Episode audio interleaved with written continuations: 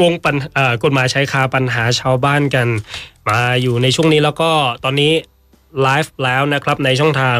Facebook แล้วก็ทาง YouTube ด้วย วันนี้เราก็จะพูดคุยเกี่ยวกับเรื่องนี้กันคุณผู้ฟังนะฮะเกี่ยวกับบ้านพักในเขตโบราณสถานสุดโทมนะครับ ก็ต้องซ่อมแซมนะฮะไม่ได้ก่อสร้างสักหน่อยนะครับทำไมจึงสั่งให้รื้อถอนนะครับสำหรับเรื่องนี้ ก็พบกันนะครับเป็นประจำคุณผู้ฟังนะฮะกับรายการกฎหมายชายคาปัญหาชาวบ้านนะครับ โดยสารปกครองนะครับ โดยเมื่อเร็วๆนี้นะฮะที่มีข่าวหนึ่งที่ได้รับความสนใจเป็นอย่างมากนะครับ นั่นก็คือ ข่าวการทุบทิ้งทำลายอาคารโบราณอายุ 100 กว่าปีนะฮะซึ่งเป็นอาคารเก่าแก่ แล้วก็มีคุณค่าทางประวัติศาสตร์นะฮะในจังหวัดแพร่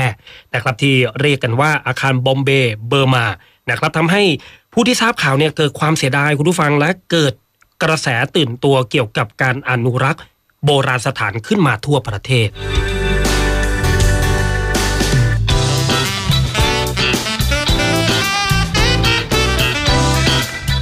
วันนี้นะครับวิทยากรของเราก็จะได้นำคดีปกครองตัวอย่างเกี่ยวกับโบราณสถานมาพูดคุยนะครับ เป็นความรู้แก่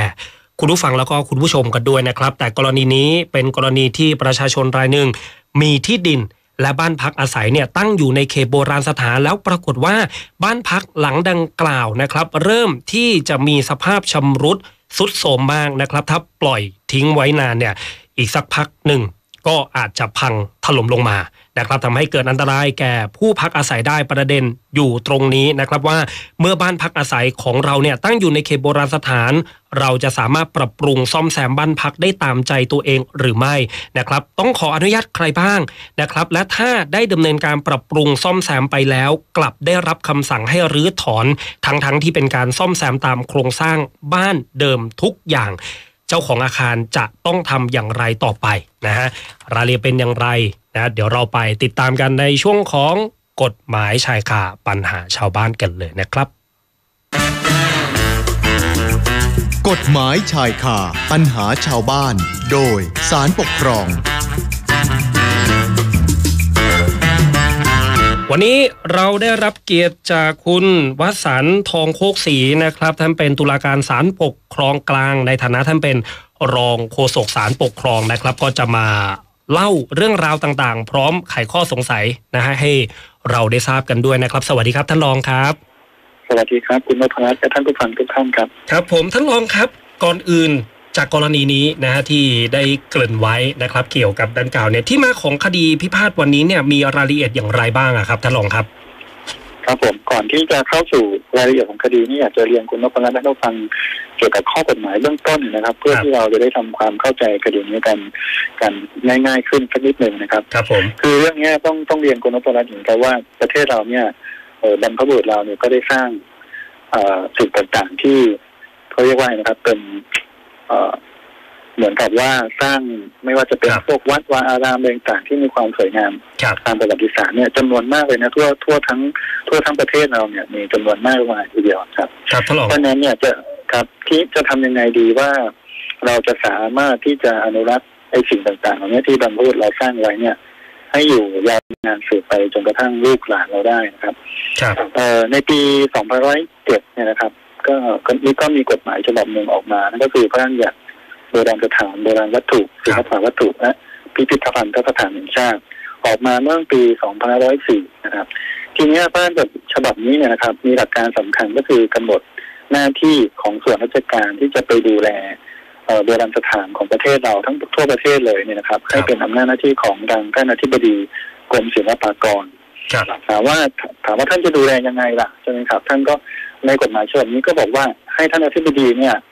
ไปทำการสำรวจนะครับโบราณสถานต่างๆ ทั่วประเทศนะครับ เสร็จแล้วก็ให้มีการขึ้นทะเบียนโบราณสถานว่าอะไรบ้างที่จะขึ้นทะเบียนโบราณสถานไว้ครับเพื่อเป็นการอนุรักษ์นะครับ ไม่ให้มีการทำลาย แต่ว่าในความเป็นจริงเนี่ย เมื่อมีการขึ้นทะเบียนโบราณสถานแล้วเนี่ยนะครับ มันไม่สามารถที่จะขึ้นทะเบียนเฉพาะตัวโบราณสถาน ซึ่งเป็น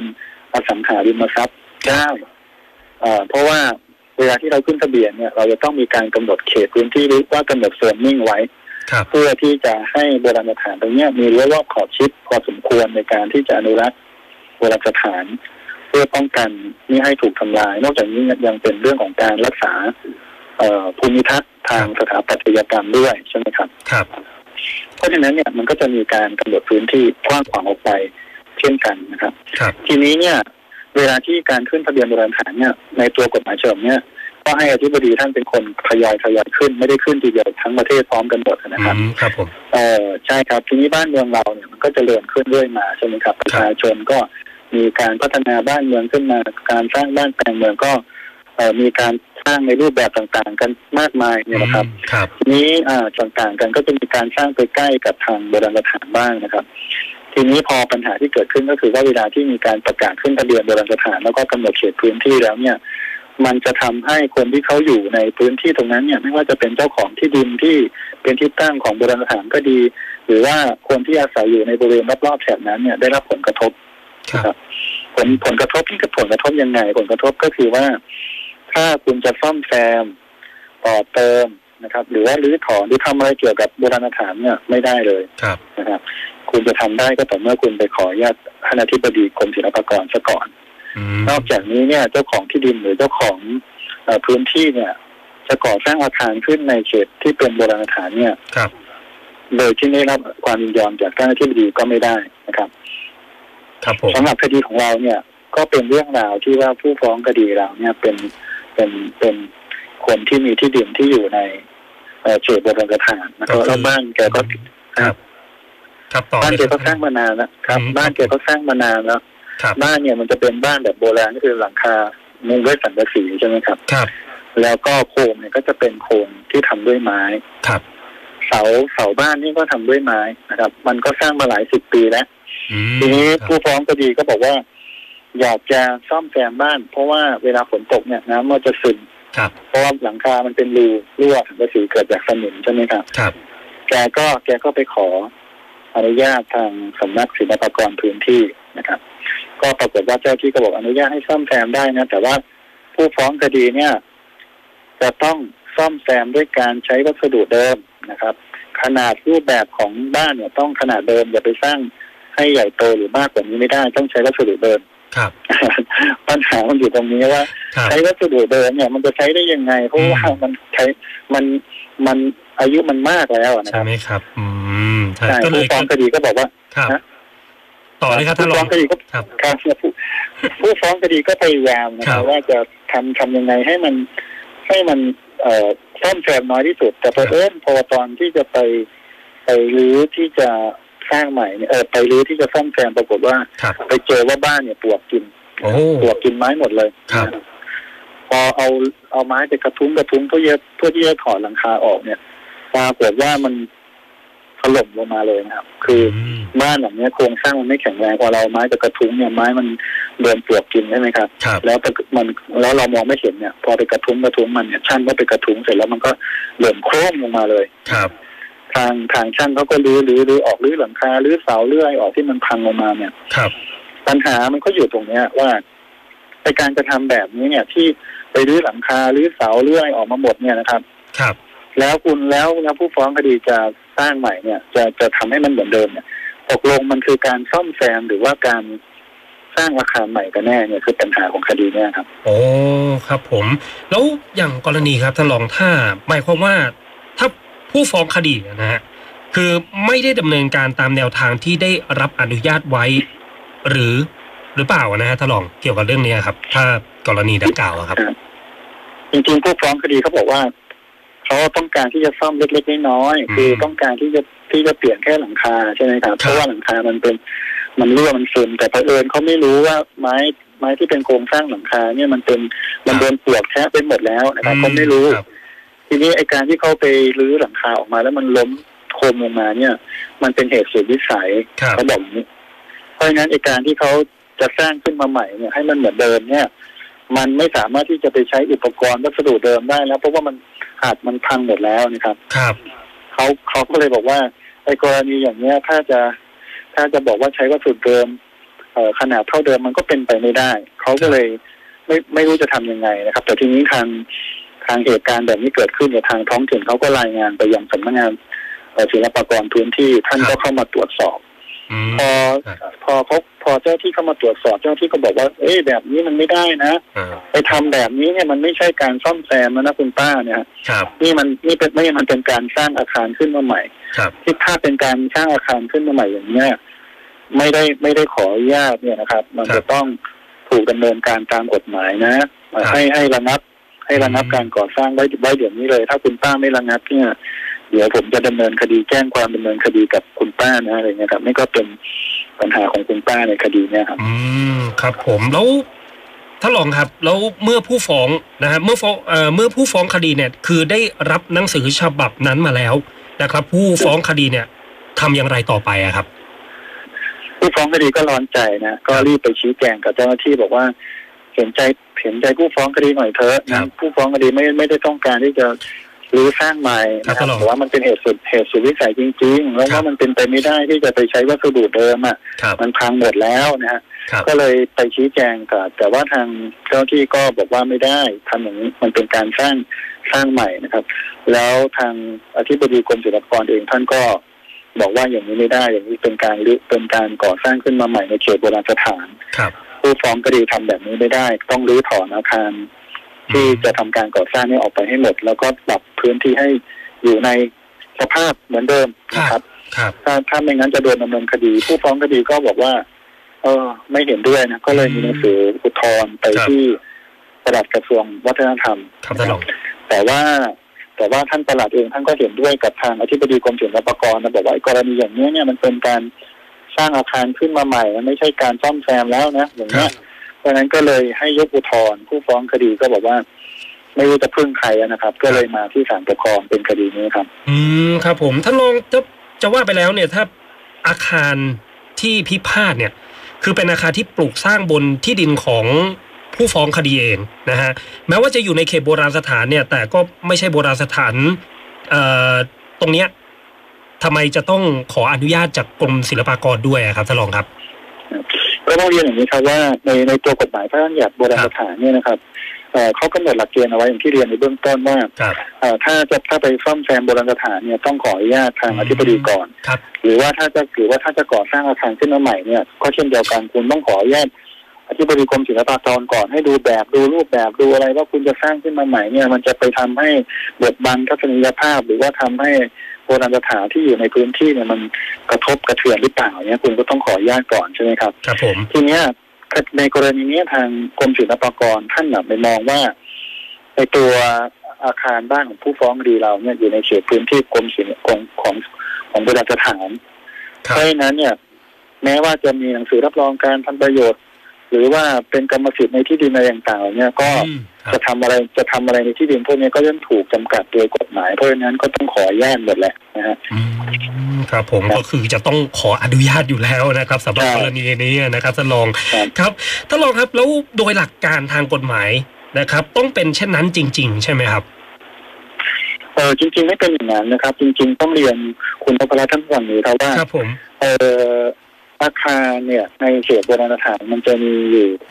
สองประเภทใช่ไหมครับ ก็คือว่าอาคารที่ได้รับหรือว่าเอ่อเอ่ออสังหาริมทรัพย์ครับหรือว่าเรียกง่ายๆว่าว่าเป็นโบราณสถานที่ได้รับการขึ้นทะเบียนครับเวลาที่เวลาที่กรมศิลปากรก็ขึ้นทะเบียนเขาจะกำหนดเลยว่าเอ่ออาคารหลังนี้เจดีหลังนี้ครับนะครับเจดีองเจดีองค์นี้ครับวิหารหลังนี้อะไรเงี้ย ว่าตรงเนี้ยให้เป็นโบราณสถานอืมครับทีนี้เวลาเวลาเวลากำหนดเขตพื้นที่เนี่ยเขาก็จะกำหนดว่า ให้เขตโบราณสถานเนี่ยมีเขตพื้นที่จากตรงนี้ถึงตรงนี้ ซึ่งไอการกำหนดเขตพื้นที่เนี่ยมันจะไปครอบเอากับตัวอาคารอืมอื่นๆที่อยู่ที่อยู่โดยรอบด้วย ทีนี้เนี่ย เวลาซ่อมแซมในกฎหมายโบราณสถานบอกว่า ถ้าจะแก้ไขซ่อมแซมเนี่ยนะครับเอ่อโบราณสถานที่ขึ้นทะเบียนไว้อะไม่ได้ แต่ว่าต้องขออนุญาตอธิบดีก่อน แต่ถ้าเป็นอาคารอื่นๆคเนี่รัยบ ที่อยู่โดยรอบ แต่ไม่ใช่โบราณสถานเนี่ยครับเจ้าของเจ้าของอาคารเขามีสิทธิ์ซ่อมแซมได้โดยไม่ต้องขออนุญาตครับนะครับ เว้นแต่ว่าเป็นการปลูกสร้างอาคารขึ้นมาใหม่เท่านั้น ถึงจะต้องขออนุญาตอธิบดีนั้นเพราะฉะนั้นความเข้าใจของอธิบดีกรมศิลปากรของกรมศิลปากรที่บอกว่า ไม่ว่าอาคารไม่ว่าจะทำอะไรกับอาคารที่อยู่ในเขตโบราณสถานเนี่ย จะต้องขออนุญาตกับอธิบดีกรมศิลปากรก่อนอันเนี่ยไม่ครับไม่ไม่จริงนะครับ อืมครับ ผมแล้วซึ่งในคดีนี้เนี่ยทางกรมศิลปากรเนี่ย ยืนยันว่าจะต้องดำเนินการขออนุญาตก่อนใช่ไหมครับท่านรองครับ ใช่ครับคุณนพรัตน์เพราะว่าจริงๆอะอธิบดีกรมศิลปากรเพราะทำไมท่านถึงบอกว่าจะต้องขออนุญาตก่อนเพราะท่านมองว่าไอ้การที่ เอ่อ ไปเปลี่ยนเสาบ้านเนี่ยจากเสาจากเสาไม้เป็นเสาปูนครับ เปลี่ยนเปลี่ยนโครงหลังคาจากโครงหลังคาที่เป็นไม้ครับ เป็นโครงหลังคาเหล็ก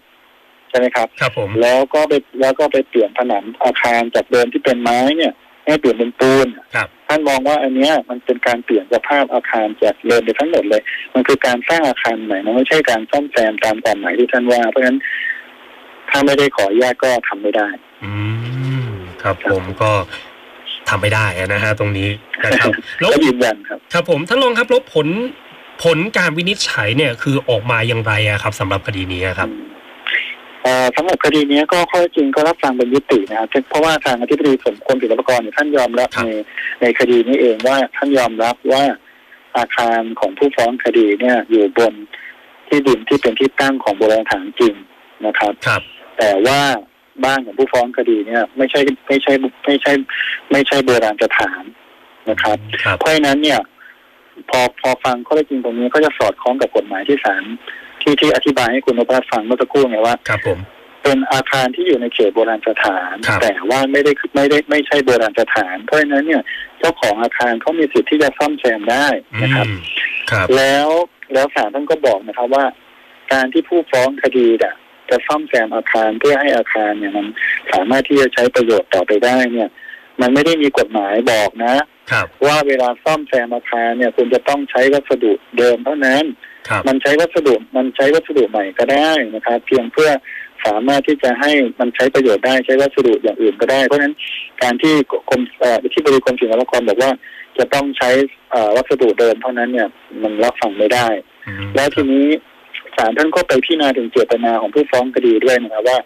ท่านก็ไปดูว่าเจตนาผู้ฟ้องคดีเนี่ยถ้าดูจากการที่ผู้ฟ้องคดีทำการซ่อมแซมอาคารหลังเนี่ยครับจะเห็นได้ว่าผู้ฟ้องคดีก็เอ่อก่อสร้างอาคารที่มีรูปร่างเหมือนเดิม ความสูงเท่าเดิมครัขบนาดก็เหมือนเดิมอืมหลังคาก็มุงด้วยด้วยสังกะสีเหมือนเดิมครับนะครับ แม้ว่าจะมีการเปลี่ยนเอ่อเสาปูน ทดแทนเอ่อเสาไม้แล้วก็ผนังปูนเป็นเอ่อ แทนผนังไม้แล้วก็โครงหลังคาเนี่ยจากจากไม้เป็นเหล็กเนี่ย ท่านก็บอกว่ามันก็เป็นไปตามความจำเป็นและสภาพของอาคาร เท่านั้นเพื่อให้อาคารมีความครับมั่นคงแข็งแรง สามารถที่จะอยู่อาศัยได้โดยปลอดภัยเท่านั้นเองอืมนะครับครับแล้วมันก็มันก็เลยอยู่ในความหมายของการซ่อมแซม มันครัจะบมันไม่ได้อยู่ในความหมายของการก่อสร้างที่จะต้องได้รับอนุญาตจากที่ปดีแต่อย่างใดเพราะฉะนั้นเนี่ยครับเมื่อเมื่อวินิจฉัยอย่างนี้แล้วท่านก็สรุปว่า การที่อธิบดีกรมศิลปากรไปสั่งให้ผู้ฟ้องครัคบดีเรารื้อถอนอาคารเนี่ยครับจึงเป็นการออกคำสั่งทางปกครองที่ไม่ชอบด้วยกฎหมายนะครับ อืมครับ ผมฉะนั้นก็คดีนี้ก็คือต้องถูกเพิกถอนถูกต้องไหมครับท่านรองครับ ใช่ครับผมก็คือคดีนี้ศาลปกครองสูตรท่านก็มีคำพิพากษานะครับครับว่าให้เพิกถอนคำสั่งของอธิบดีกรมศิลปากร ที่ให้ผู้ฟ้องคดีเราเนี่ยรื้อถอนอาคารครับ ที่ที่ที่ที่ก่อสร้างในเขตโบราณสถานโดยโดยให้มีผลย้อนหลังไปถึงวันที่ออกคำสั่ง นั่นก็หมายความว่า อาคารของผู้ฟ้องคดีเนี่ย เป็นการซ่อมแซมแล้วก็สามารถดำเนินการได้โดยถูกต้องตามกฎหมายครับคุณมพรัตน์ครับ ครับ ผมก็คดีนี้นะฮะอย่างที่ท่านรองได้บอกไปนะครับก็เป็นเป็นในลักษณะที่ท่านรองได้บอกนะฮะจากกรณีที่มีมีข้อพิพาทดังกล่าวมานะครับ สุดท้ายครับท่านรองครับ ก่อนจะจบรายการวันนี้ท่านรองอยากจะ ทิ้งท้ายอะไรเพิ่มเติมไหมครับ ครับเอ่อจริงๆอะในจากประสบการณ์ที่ทำคดีพวกนี้มาสักครับสักพักหนึ่งเนี่ยครับก็จะเห็นว่าทางเจ้าของอาคารที่เวลากรมศิลปากรจะมาขึ้นทะเบียนเนี่ย ก็จะมีความกังวลใจมากเลยครับ ว่าตัวเองเนี่ยจะลำบากจะเดือดร้อนจากการที่จะต้องไปขออนุญาตกับอธิบดีกรมศิลปากรก่อสร้างเล็กๆน้อยๆก็ต้องไปขออนุญาตอะไรอย่างเงี้ยครับครับเพราะฉะนั้นจากคดีนี้ท่านก็จะเห็นแล้วนะครับว่าจริง ๆแล้วเนี่ยเอ่อ การขึ้นทะเบียนโบราณสถานแม้ว่าจะกำหนดที่ดินของเราให้เป็นเขตโบราณสถาน แต่ว่าถ้าเราจะทำการก่อสร้างซ่อมแซมอาคารบ้านเรือนของเราเล็กๆน้อยๆแล้วก็อาคารบ้านเรือนนั้นเนี่ยไม่ได้ไม่ใช่โบราณสถานเนี่ยเราก็สามารถที่จะต่อเติมซ่อมแซมของเราได้ไม่ต้องกังวลมากนะครับ ครับผมครับผมอะก็วันนี้ต้องบอกว่าได้รับความรู้เยอะเลยนะครับสำหรับเกี่ยวกับกรณีแบบนี้ด้วยนะครับท่านรองครับ วันนี้ก็ต้องครับขอขอบพระคุณคุณวสันต์ทองโคกศรีนะครับ ตุลาการศาลปกครองกลางนะครับ ในฐานะท่านเป็นรองโฆษกศาลปกครองด้วยวันนี้ต้องขอบขอบพระคุณคุณวสันต์ด้วยนะครับ ครับขอบพระผคุณมครับครับ สวัสดีครับสวัสดีครับ ครับ ผมก็ เป็นในช่วงของกฎหมายชายคาปัญหาชาวบ้านนะครับท่านใดมีข้อกฎหมายสงสัยอย่างไรนี่ก็สามารถเพิ่มเติมผ่านทางหมายเลข1644 กันได้หรือว่าเนี่ยแหละครับทางติดตามในช่องทาง Facebook หรือช่องทาง YouTube กันได้นะครับ กฎหมายชายคาปัญหาชาวบ้าน โดยสารปกครอง